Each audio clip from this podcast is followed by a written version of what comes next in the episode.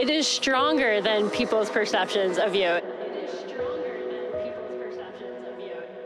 You're being fueled by this person or thing. It's just this force that you have to keep creating. Inspiration is a mystery. Having the vision to make something out of ideas and whims, fleeting thoughts and feelings that the rarest of us can capture and mold into a form. What is the nature of this powerful force that lies just beyond our understanding and reveals itself to us in moments of clarity or emotion? Does it reside in some higher plane of consciousness, or is it hidden just below the surface of our everyday world? How do you quantify such a force? People have been trying to put a name to this inspiration since the beginning of recorded time. The Greeks put name to it, the names of goddesses. Names like Calliope, the goddess of epic poetry, or Euterpe, the goddess of music. They are the nine daughters of Zeus and Mnemosyne, and they each preside over different forms of art.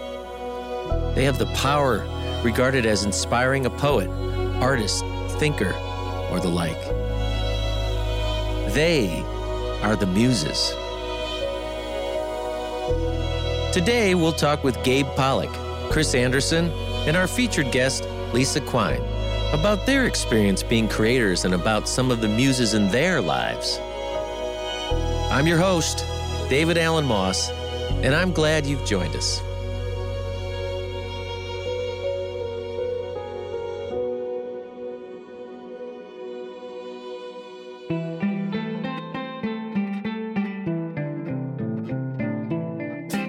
I'm Thomas Fox with Creative Mornings Cleveland. We're thrilled to have Evergreen Podcasts on board as our official podcast partner. Evergreen Podcasts is committed to producing the best original content and engaging shows.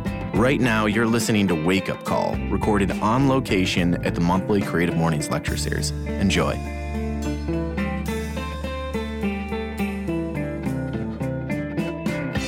Gabe, welcome to Wake Up Call. How are you this morning? I'm feeling pretty good. Here you are in this amazing club, 300 plus events a year. Talk about what powers your muse. Is, is this your muse? I would say this is my muse. Um, yeah. You know, thinking about it, I think there are two main muses. One which got me wanting to do something like running a venue. Right. And that muse was back in college when I failed a class by the guy who actually performed here last night. And Wait a minute. So, I actually hadn't seen him in about 11 years. You know, I was a jazz trumpet major and I took a class and I failed it, and it really got me thinking whether I wanted to be a performance major. And I realized I didn't want to, and so I kind of completely changed my trajectory. And at the time, I hated that this professor had failed me. But looking back on it, it really shaped kind of the, the path I'm on today, and that ultimately led me to this job. That guy was Billy Hart, who was one of the most recorded jazz drummers of all time. And he played here last night, and uh, he did not remember failing me. So I was good. to just ask you. you probably said, hey, man, you remember me? and it's the only the only class I ever uh, I did not pass. But um, I would say now that I am running this venue and I have to keep the day to day going, I would honestly say my muse are my regulars and the performers that play here. It doesn't always make a lot of sense, but it can be easier to accomplish something if we're expected to do just that. And accountability can be a huge inspiration. That's why we're so often told to share our goals with people in our lives. In Gabe Pollock's case, he doesn't have to share much with the people walking through the doors or the people on the stage to be expected to do his job well. That daily bit of inspiration keeps Gabe motivated and keeps the Bop Stop running year after year.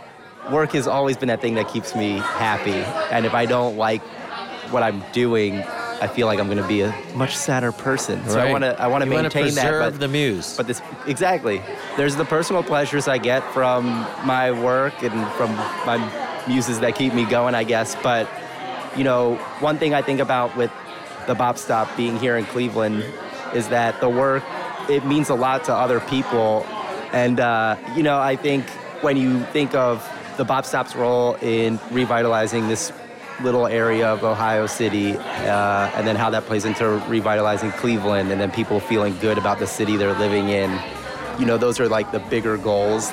Someone moving into an apartment next door may say, "Oh my God, there's a jazz club right across the street." Like, I'm not really, I don't know much about jazz, but that is something that I want in my neighborhood to at least have the option of going to.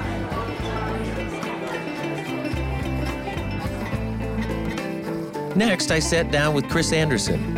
I started by asking him about his inspirations. What does this process look like for you? That's a you know it's a funny thing. It's changed over time.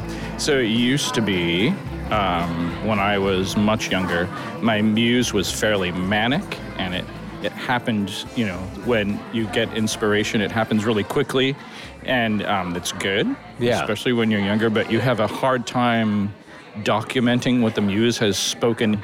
I think, like as I, time goes on, having a little bit more of a a sleepy muse, something that's regular in practice and not cautious but more methodical, ends up making it less less just thought and more visceral.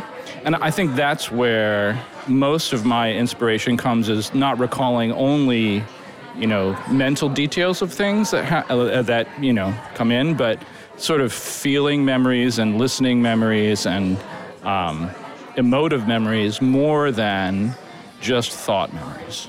You're sitting with other musicians, so it is way more manic at an early age. You're like, Dude. and you're like, this is the thing, this is the thing, and then it comes in, and you look at it the next morning, like, that was not the thing. Everybody Right? loves Minor Threat when they're like 16.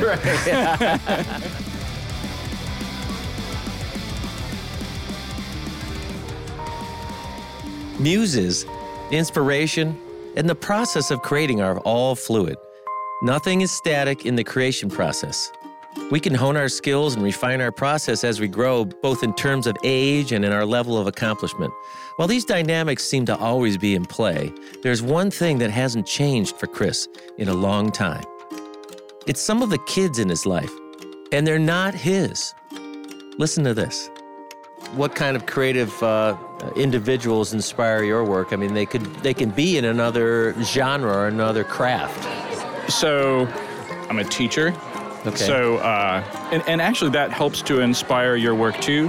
Uh, So, I, I teach at a Waldorf school. So, we start with the class in first grade, and, and this year is my eighth grade. So, I've had them this whole time, the same children. So, you can't be an expert at anything. So, every year you have to learn how to do something a little new that you're uncomfortable with. And the children respond really well to your struggles as long as they see it as a struggle and a process and, and not something that you get angry with. Right. Some of your like failures are the are the best parts of something that's spontaneous and new and exciting. Just for some context, the Waldorf method of teaching is an educational strategy that endeavors to create well rounded students through a broad curriculum. It includes academics, art, and music education, physical education, and emotional and social education. The stated goal of the Waldorf method is to produce individuals able to create meaning in their own lives. The Waldorf method is similar to Montessori. However, instead of focusing on real life experiences as Montessori does, Waldorf schools emphasize imagination and fantasy. It's no surprise that this method was created by Austrian scientist and philosopher Rudolf Steiner. Big emphasis on philosopher, right? And it is kind of funny to claim failure, especially seeing others' failure or struggles as a muse or inspiration. But I think Chris is right. It can be. I wonder if it's just the comfort of knowing that the process is just that a process. And it can be a fight to get through it. That's something we all need to learn, hopefully sooner rather than later. And if these kids and their teacher, Chris, can find inspiration in each other, well, that symbiosis is really beautiful. You're listening to Wake Up Call. We'll be right back.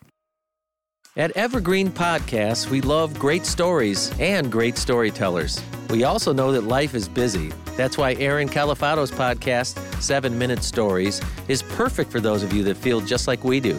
Unique people, interesting thoughts, life questions, and more. all in a compact format that works for all of us. New episodes every Thursday. Take a listen and subscribe. Seven Minute Stories, because a lot can happen in seven minutes.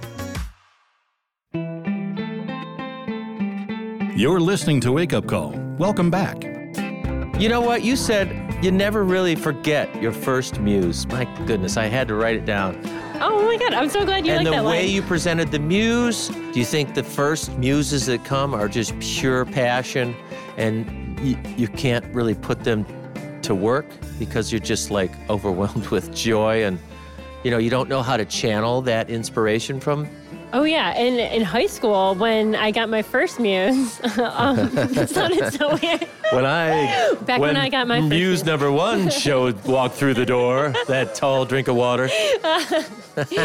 So I mean, there's already a lot going on. High school is definitely one of your mo- most formidable Yeah. time periods. Like I had no idea what to do with myself. I was already hand lettering lyrics, but I didn't have anywhere to go for inspiration. Like the most popular things that um, were out at the time were customizing your MySpace page and your AIM profile, Yeah. Oh which was gosh. all digital artwork. Right, and you're like, that, ew. yeah, in Microsoft Word, they had like 20 uh, things you could do with uh, typography, And and, they that had was that it. paperclip guy. Go Oh, away. Right. So, I mean, I wanted to hand letter. I had no idea that that was even a thing. But when I saw this booklet from Panic at the Disco, I, I saw hand lettering in a professional setting, and I already loved the band so much. Yeah. So it was just like worlds coming together. So I mean, that, that's when I was like, okay, this is inspiration. This is what I needed to see, and I'm gonna run with it. This is Lisa Quine, the guest speaker at today's Creative Mornings event. She's a creative consultant who specializes in lettering, murals, illustration, and graphic design. Look her up and check out her work. You have to see the hand lettering that she's talking about. It's incredible. And listening to Lisa talk about the evolution of this passion is, I think, really inspiring to everyone here. Where does the muse come from? Like, how do we know? Like, a lot of creatives out there are like searching for that thing. Like, some come to this event like, where's the answer? they need the spark. Maybe everyone's here for their muse. Yeah, so it's, uh, I think it's a combination of two things. One, it's intentional, and two, it's random. Sometimes you just need to take a shower, take a walk, and not be in front of anything but the world or your shower Yeah. head. Yeah. like, I, I get so many ideas from just like going on a run and just blinking, and then all of a sudden it just hits you. So Yeah. that's just one thing. I don't rely on that all the time. The intentional part is finding inspiration from things that maybe are outside of what you do. So I talked a lot about finding inspiration in music Yeah. and um, going to places where other hand lettering artists are not looking right now. So everyone, like I said, it's kind of uh, it gets to be a wind tunnel on Instagram and Pinterest Oh, these man. days. So going outside of that to look for inspiration. That's a great way of putting it. This is a point that everyone should apply in their work. Don't just look for inspiration or a muse within your own discipline. Get outside of your comfort zone. But it is good to have our go tos, the things that we know will spark something in us. That's especially important when we're stuck. Yeah, I just um, like the lettering library is now one of my biggest inspiration. Like that took the place of the CD booklet, and that's all on my computer, and it, they're all digital files. But someone took the time to buy ten thousand dollars worth of these reference books from the turn of the century, take a picture of every single page, and then sell it online. Brilliant. Where, like, so I- you, you, that's something you're able to buy, the lettering library. Yes, yes. There are 125 books included in this lettering library, and I just drool all over them. it's just like it's mind-boggling and um, Ancient hand drawn letters. well, not ancient, but almost um, like it's late 1800s, Oh, early wow. 1900s, which is the sweet spot if you're into vintage lettering. Like it's so detailed and. I don't, I don't know. I just love it. There's something about it, and I think um, maybe it's because it reminds me of Cleveland's greatest architecture, which is from around the same time. more yeah. filigree, more artistry. Everything Yeah. just connects. yeah, yeah. What about the people that are in the creative, maybe just people in general that are still hunting for the muse? It's hard to give them advice because it's so personal. You're the one that's looking around for muses, and if you get a random idea, it's up to you to act on it or not act on it. So I think we still have control as individuals, but um, it's helpful to make those connections and maybe talk about your ideas with other people. Talking about and sharing ideas with others is really helpful. But there are times when we just need to work it out on our own for a bit. I, I find that reflection is super helpful. Keeping a journal when I was single helped me because I was a really like emotional person. I'm like, why why can't I find true love and stuff like that? But like recognizing what I was doing, what was working, what was not. It was almost like scientific. But if, I mean, no matter what you're going through, and if you're creative, recognizing that this is not a great period and taking that and using that as fire to fuel your work is what I found super helpful for me. I mean, like I said, I was worried when I was happy because I was doing my best work when I was sad. Like the more you reflect or hold Yes. up the mirror, which is always hard, you know, you'll see your muse. Ah, I like You know? that. Yes, you are your own muse. Yeah. I love that. Being reflective and thoughtful is really important, isn't it? I suppose it is in countless ways, but very much so for creatives. We can have so many ideas flying around. Some of them are immediate and all passion, energy. They are ideas for right now. But I really think that we also need to give ourselves the space to just be with our ideas, our thoughts, our musings. We're complex and conflicted people, but we're also dreamers. And we need space to dream. Most of us don't credit Terpsichore, the goddess of dance, or Thalia, the goddess of comedy, up on Mount Olympus, as having inspired our latest work. But I know that we are inspiring each other, learning from and building on each other's work. There are muses all around us. They're in a painting or a song, in a beautiful meal or the opening credits of a film. They're in a quilt, a photograph, a dance, or a poem. You might even find a muse in the way a garden is landscaped, in the architecture of a building, or in the eyes of a person you love. So keep your eyes open and be inspired by whatever you call your muse.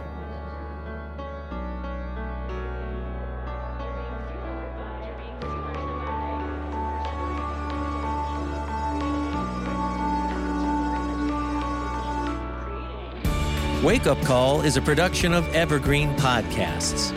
Special thanks to executive producers Joan Andrews and Michael D'Aloia, producer and audio director Dave Douglas, story editor Julie Fink, and account manager Connor Stanish. Thanks to Two Bob Crew for the use of their song Rooster, available on iTunes. If you'd please like and review this program, it would really help. Learn more about this and other podcasts from Evergreen at evergreenpodcasts.com. Wake up call. Ideas that crow.